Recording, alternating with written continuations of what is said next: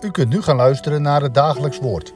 Dit is iedere maandag tot en met vrijdag om 10 uur, 3 uur en s'avonds om 7 uur. Deze meditatie wordt verzorgd door dominee Heuting.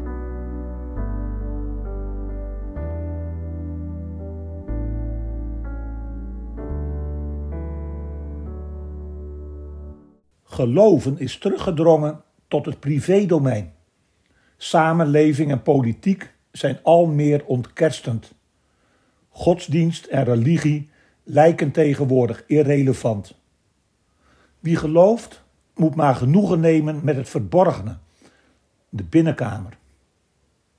Vandaag horen we de Heer Jezus zoiets zeggen.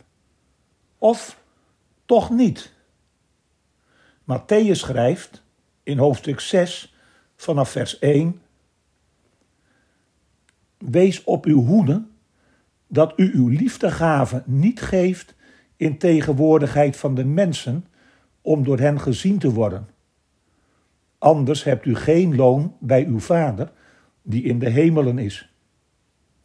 Wanneer u dan een liefdegave geeft, laat het niet voor u uitbazuinen, zoals de huigelaars in de synagogen en op de straten doen, opdat zij door de mensen geëerd zouden worden. Voorwaar, ik zeg u, zij hebben hun loon al. Maar als u een liefdegave geeft, laat dan uw linkerhand niet weten wat uw rechterhand doet, zodat uw liefdegave in het verborgene zal zijn. En uw vader, die in het verborgene ziet, zal het u in het openbaar vergelden. Jezus spreekt ook over de terugtrekkende beweging naar de binnenkamer, het verborgene. Maar hij doelt hier echter niet op een culturele of maatschappelijke ontwikkeling. Bij hem staat die opmerking in het kader van God.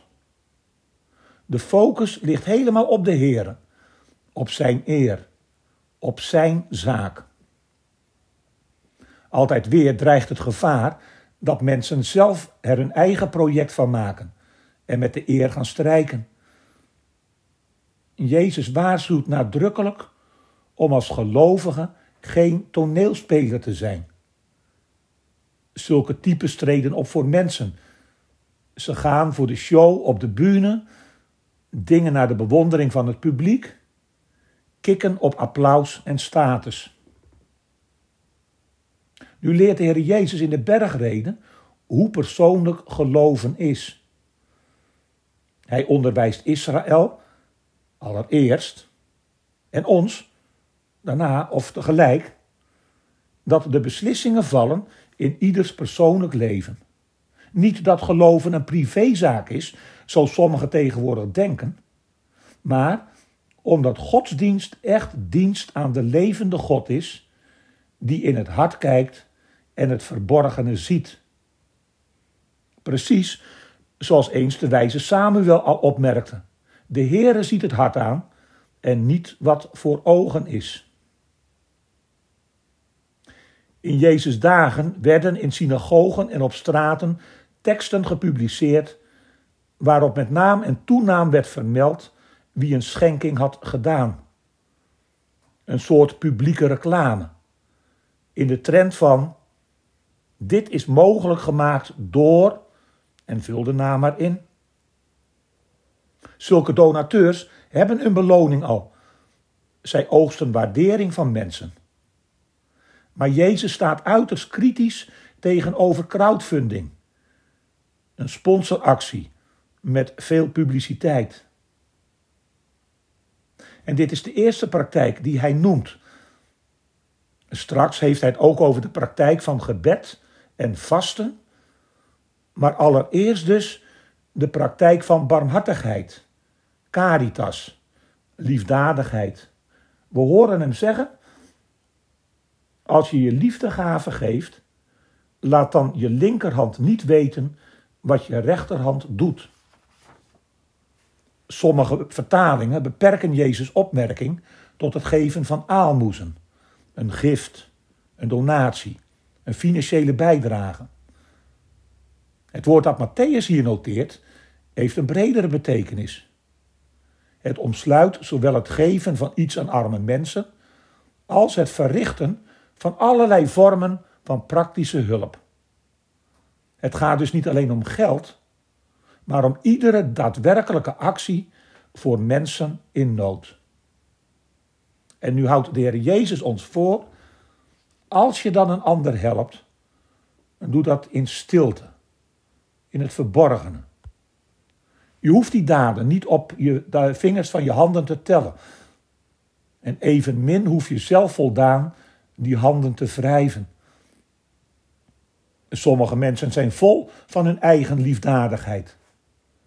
Ze roeptoeteren op social media. Jezus leert ons er niet op te pochen voor mensen. En ook in eigen hart niet druk te zijn met onszelf. Het is alsof hij zegt: Je moet jezelf geen applaus geven. Laat je linkerhand niet weten wat je rechterhand doet. Het is de Heere God zelf die eens bedankt voor bewezen barmhartigheid. Maar dan dient onze liefdegave werkelijk voor Hem te zijn.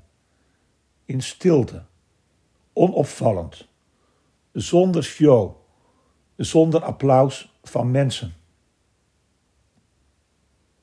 In de praktijk is het vaak zo dat gave en hulp snel afnemen als het niet publiekelijk wordt geregistreerd. Op dat moment zal blijken wat onze barmhartigheid waard is. Als mensen ons er niet op kunnen waarderen, wordt het echt spannend met persoonlijk en metterdaad geloven. Het is best wel typerend dat de Heer Jezus als eerste voorbeeld de hulp aan de medemens noemt. Hoe zal iemand God, die hij niet ziet, liefhebben wanneer hij zijn broeder of zuster, die hij wel ziet, om Gods wil in stilte steunt? Ik las ergens.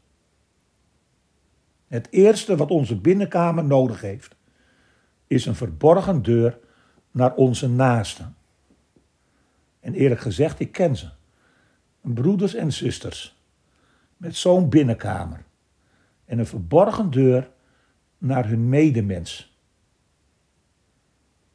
In zijn prachtige boek Navolging merkt Dietrich Bonhoeffer bij deze tekst op het echte werk van de liefde is altijd het aan mij verborgen werk. Zie toe dat u het niet weet. Alleen zo is het het goede van God. Wil ik het goede van mij, mijn liefde kennen, dan is het geen liefde meer. Ook de buitengewone liefde tot de vijand blijft de volgeling verborgen. Hij ziet de vijand niet meer als vijand wanneer hij lief heeft. Deze blindheid, of veel eer deze door Christus verlichte blik van de volgeling, is zekerheid. De verborgenheid van zijn leven voor zichzelf is zijn belofte. De liefde van Christus, de gekruisigde, die de oude mens laat sterven is het die de volgeling leeft. Nu vindt hij zich alleen nog maar in Christus en in de broeder. Laten wij bidden. Heren, woorden van de Heer Jezus laten op dit punt niets aan duidelijkheid te wensen over. Klip en klaar focust hij op u wij bidden u, trek ons door de geest in zijn spoor. En zodat wij lief hebben, onvoorwaardelijk. En de liefdegave, of het nu financieel is of met de daad, ook bewijzen. Ter ere van u, tot heil van mensen in onze omgeving en zo tot zegen in deze wereld. In het verborgene. Soms onzichtbaar. En toch, het groeit in de geest om Jezus wil. Amen.